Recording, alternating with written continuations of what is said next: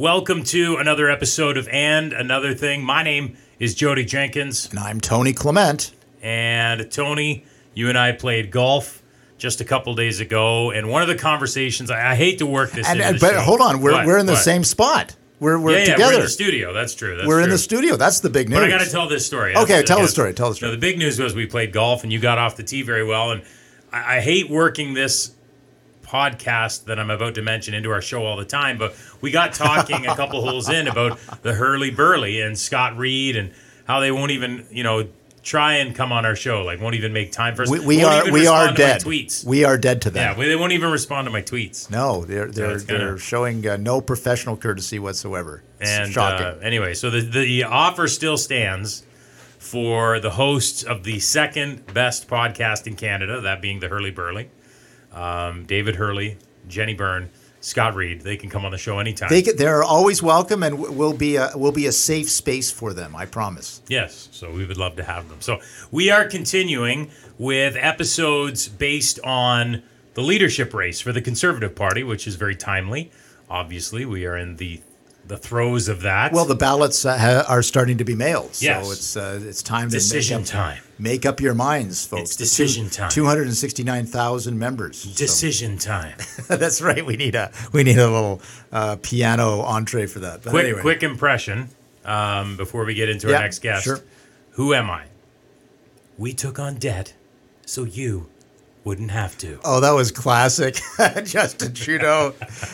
Yeah, yeah. Anybody who knows about who's really paying the debt would uh, laugh at that for sure. We took your job so you wouldn't have to quit.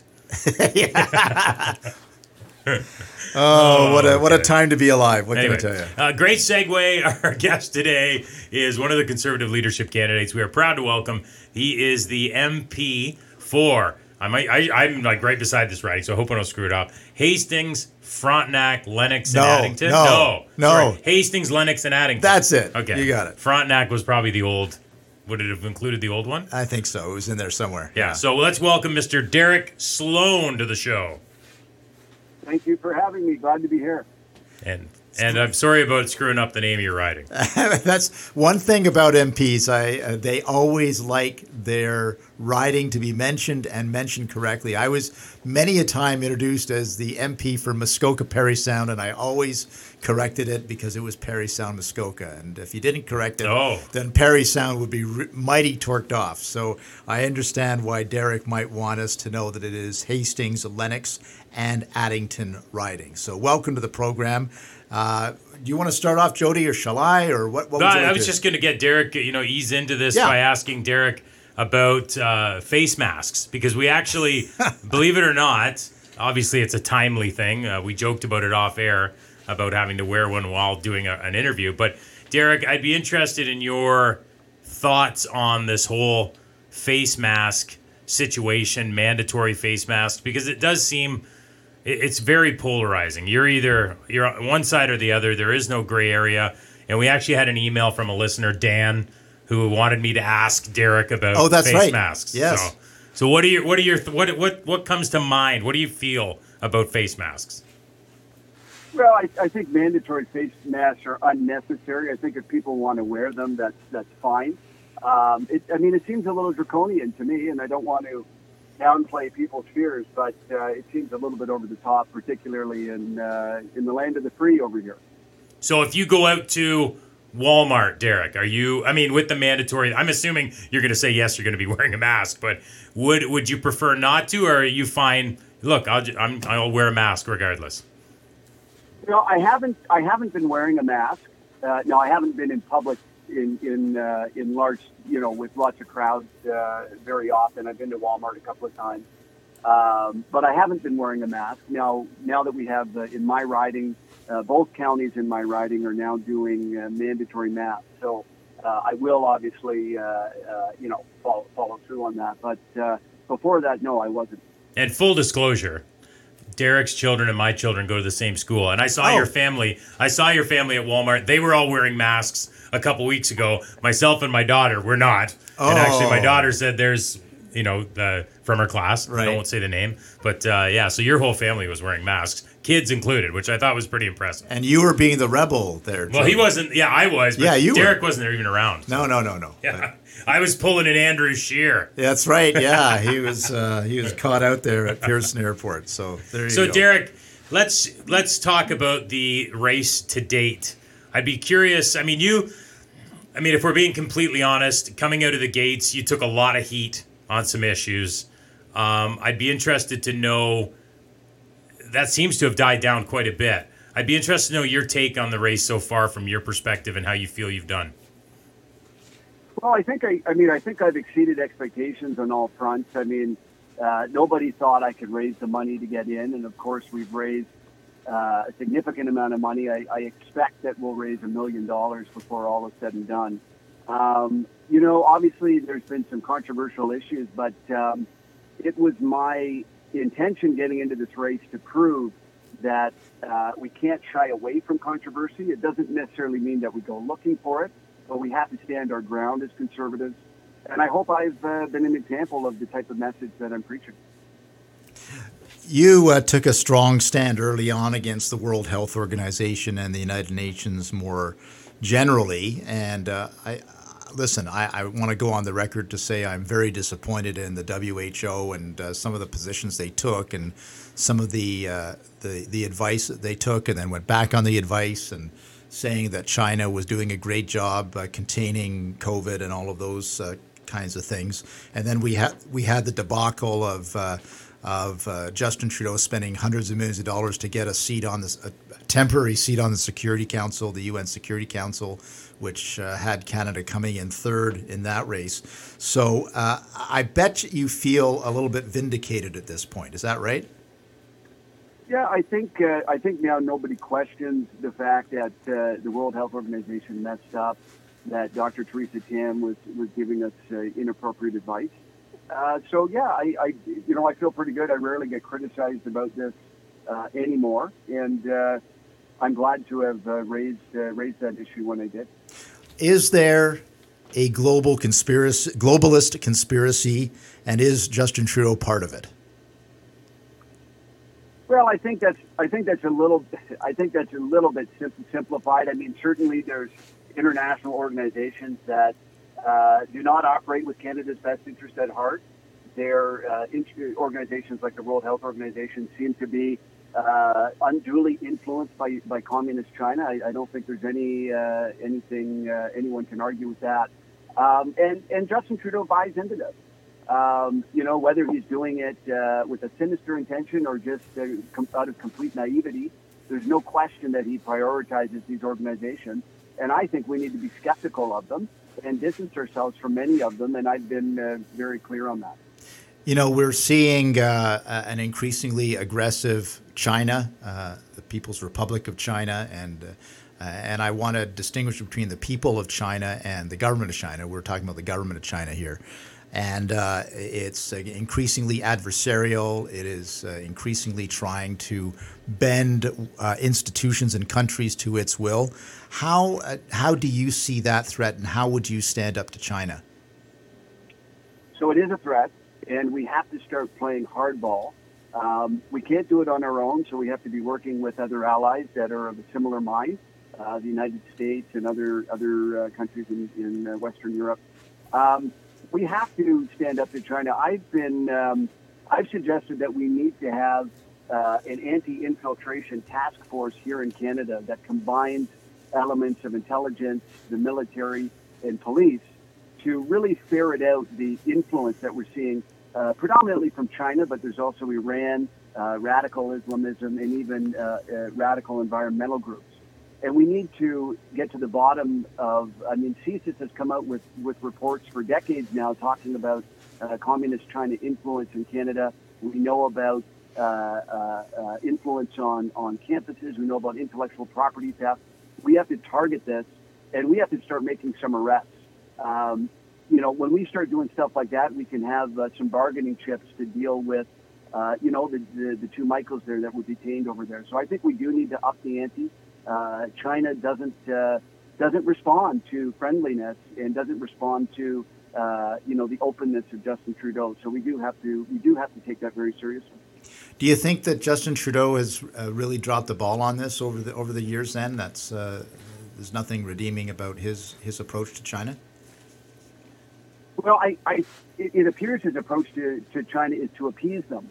Um, it's always funny to see some of my caucus colleagues, uh, like Erin O'Toole, for example, uh, try to get their liberals to say the word Taiwan.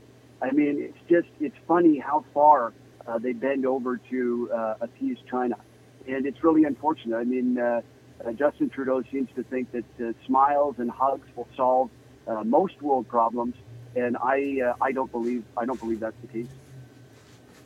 Derek Sloan is one of the conservative leadership candidates. He is our guest here on and another thing as we continue in a series with the candidates. I should mention uh, Dr. Leslyn Lewis has been on. Yes. Erin O'Toole will has also agreed to come on. And and Peter MacKay big leagued us. So what do you think? Hey, let, us stick with because I mean I know you're no, just to say what, that again. Peter, Peter MacKay, MacKay big leagued us, but what? Big leagued us. Okay. Big leagued us. Yes. Okay, so he, he's not coming yeah. on. And I'm going to give Derek, yes, that's what it means. Derek a chance to take another swipe at Peter because Peter's been taking a lot of heat for not showing up at debates and not showing up at certain events. What do you think that says about someone who's running for leader that doesn't want to attend uh, what what people would perceive to be very important conversations that need to happen? What do you say about that, Derek?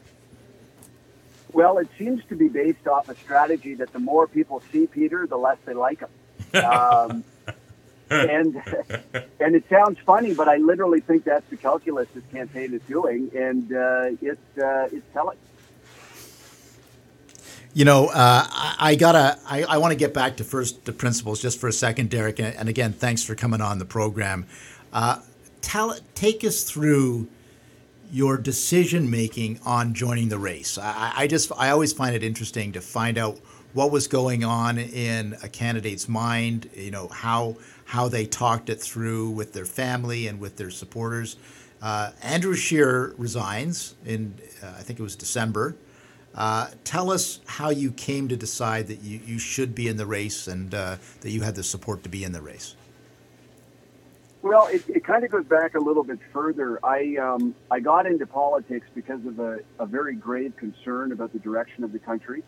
I never thought that I would be a politician up until a month or two before I entered the nomination. It wasn't a, a long-standing goal of mine.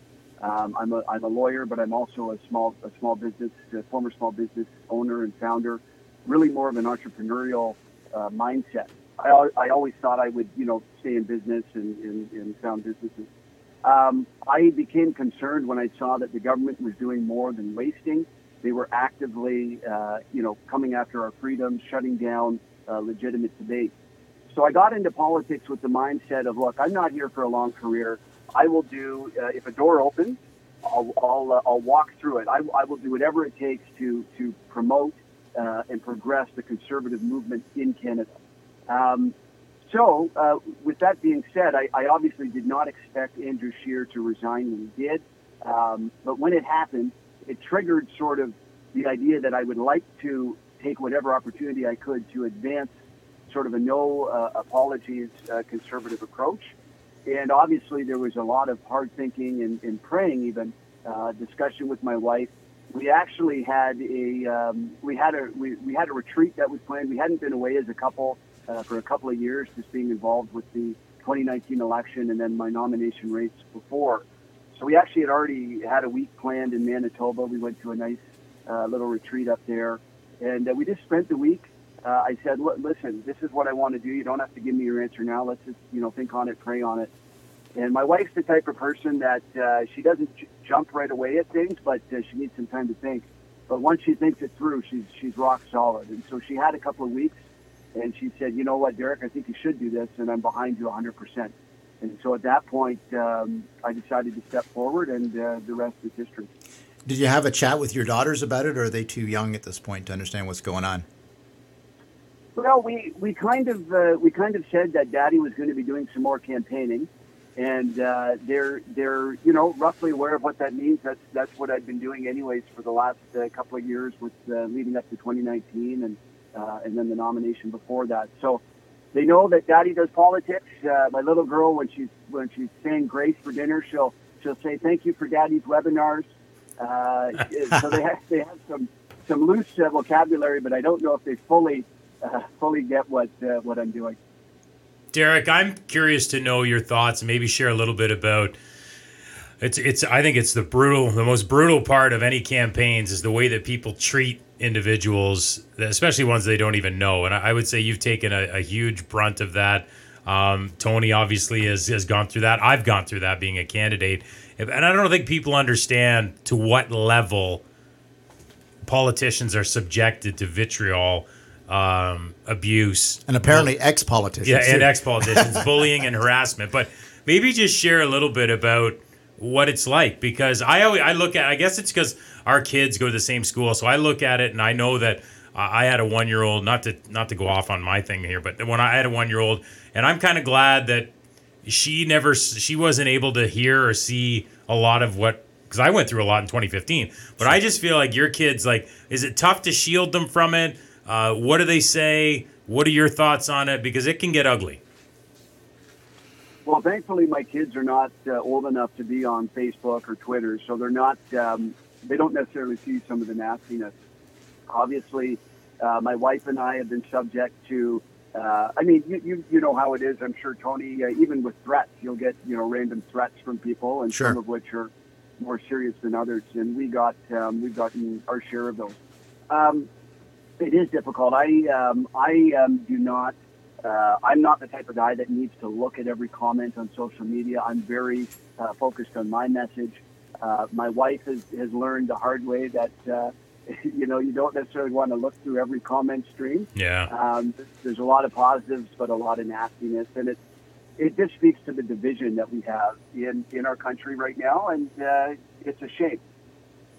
Derek Sloan, one of the conservative leadership candidates. We have him for a couple more minutes. I wanted to get your thoughts, Derek, quickly on the general election whenever that arises. But uh, let's let's assume that you win and you are the next conservative leader.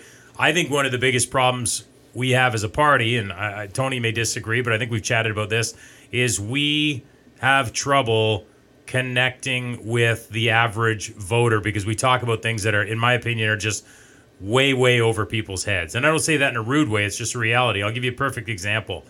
Pierre Poilievre is a great friend of mine, and I know he's the finance critic, but I think talking about trillions of debt, trillions and trillions of debt, it, it just, nobody can relate to that, and therefore it doesn't resonate with the average voter.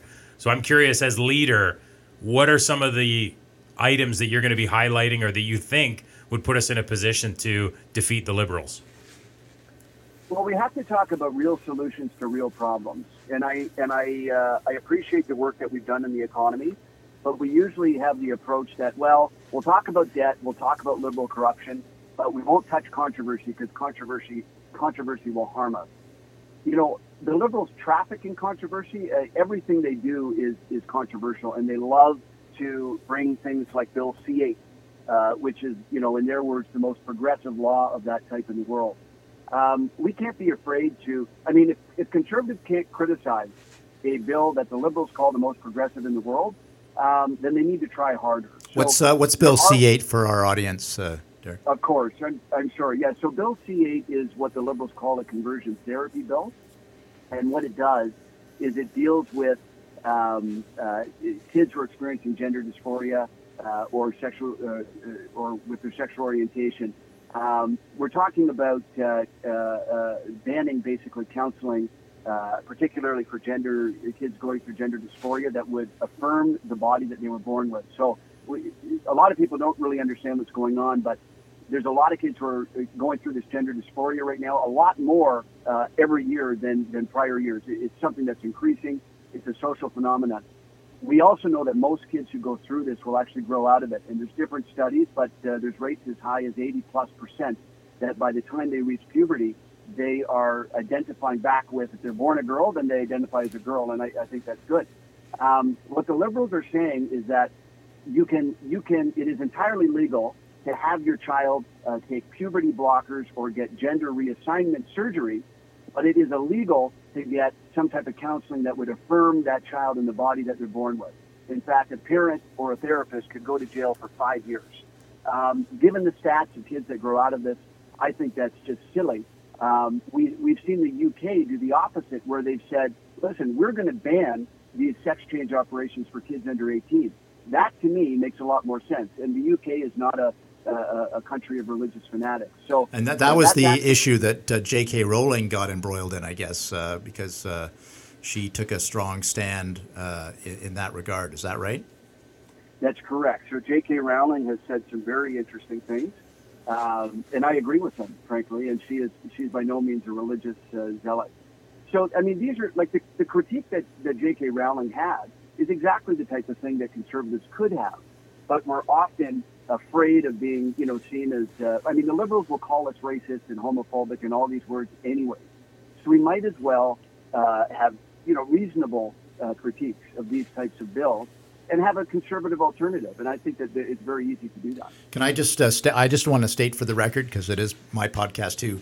Uh, I, uh, I, I uh, am in favor of uh, trans rights. I do see the issue pertaining to children and who has influence over them, whether it's parents or, or the state. So I do I do I, I, would take issue with anyone who would remove trans rights for a, for an adult that uh, uh, that sees their gender uh, in, in, a different way, perhaps than that which they were born but uh, I do see the issue when it pertains to children. So I wanted to state that for my own uh, peace of mind. You, you don't want the Twitter podcast. trolls to come at you. Well, no, I I, I, I, I, don't I don't want people to to think that uh, I'm I'm anti-trans rights because I'm not. I'm pro-trans rights. Excellent. So there, we got that out of the way. But uh, can I can I ask though about uh, uh, cancel culture because it's very interesting. Like I I think you know six months ago uh, there were people talking about cancel culture, Jordan Peterson as an example, uh, but uh, they were being shouted down. They, their, their views that were saying we can't, uh, we, we have to have a society where we debate these issues properly. Jordan Peterson was being shouted down for that. Then, just recently, extraordinarily, uh, a group of people from around the world, J.K. Rowling, but also Margaret Atwood, Noam Chomsky, of all people, uh, write this letter saying, look, you know, cancel culture is bad. Let's defeat arguments by having better arguments rather than by silencing people. Uh, are you witnessing this phenomenon as well? Is this something that you're attuned to?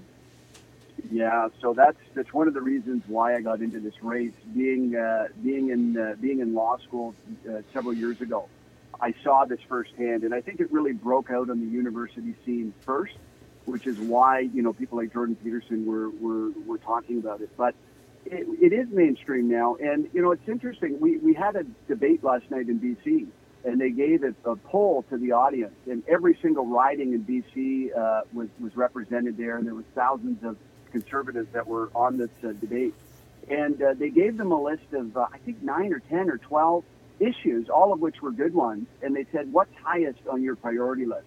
And there was the economy and many other conservative issues. Free speech, believe it or not, got something like 50% uh, as a number one priority. Every other issue was like 5, 6, 7%. So we're, we're talking about the economy got 8 or 9% versus 50% for free speech. So this is a hot button issue uh, right now on the campaign trail. Um, I'm not the only candidate talking about this. I'm certainly very strong on this. Uh, I've been speaking about various aspects of cancel culture. Uh, one way that I'm unique is I'm talking about dealing with cancel culture and banning on social media platforms, which is uh, very troubling, and uh, we have to address that.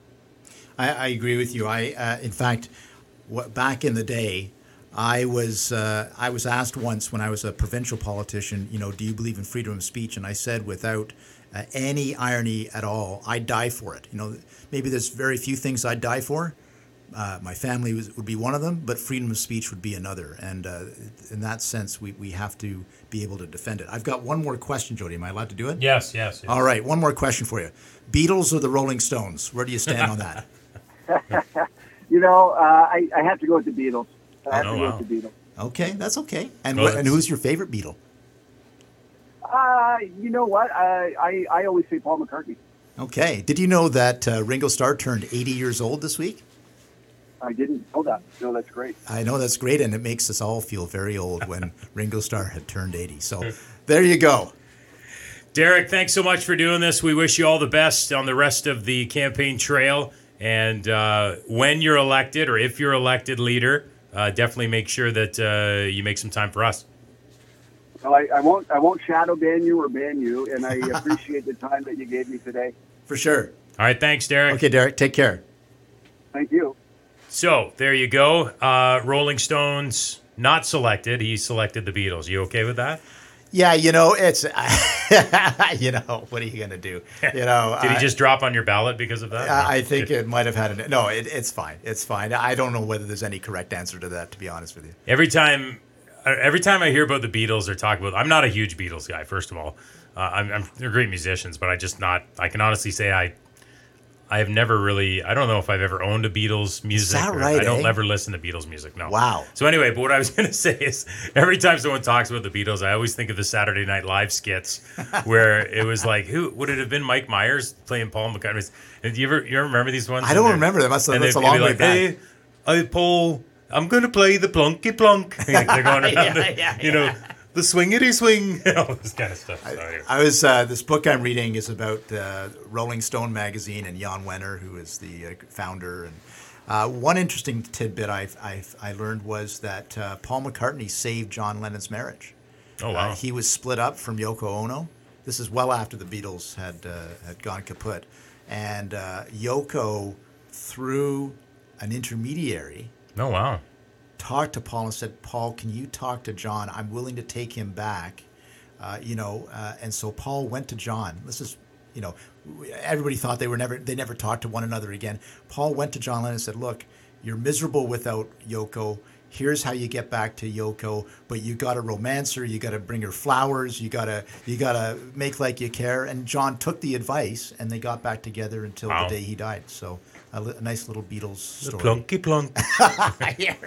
You're bad. anyway, I'm gonna wrap up with a uh, quote from uh, Justin. Okay. Because we started with one, and I just want to remind. So it's my best Justin impression, and a quote from him. we did your groceries, so you wouldn't have to. Thank you, Justin. I'm here all week, people. Thank you. All right, enjoy the rest of your day. We'll talk to you in seven days. Absolutely.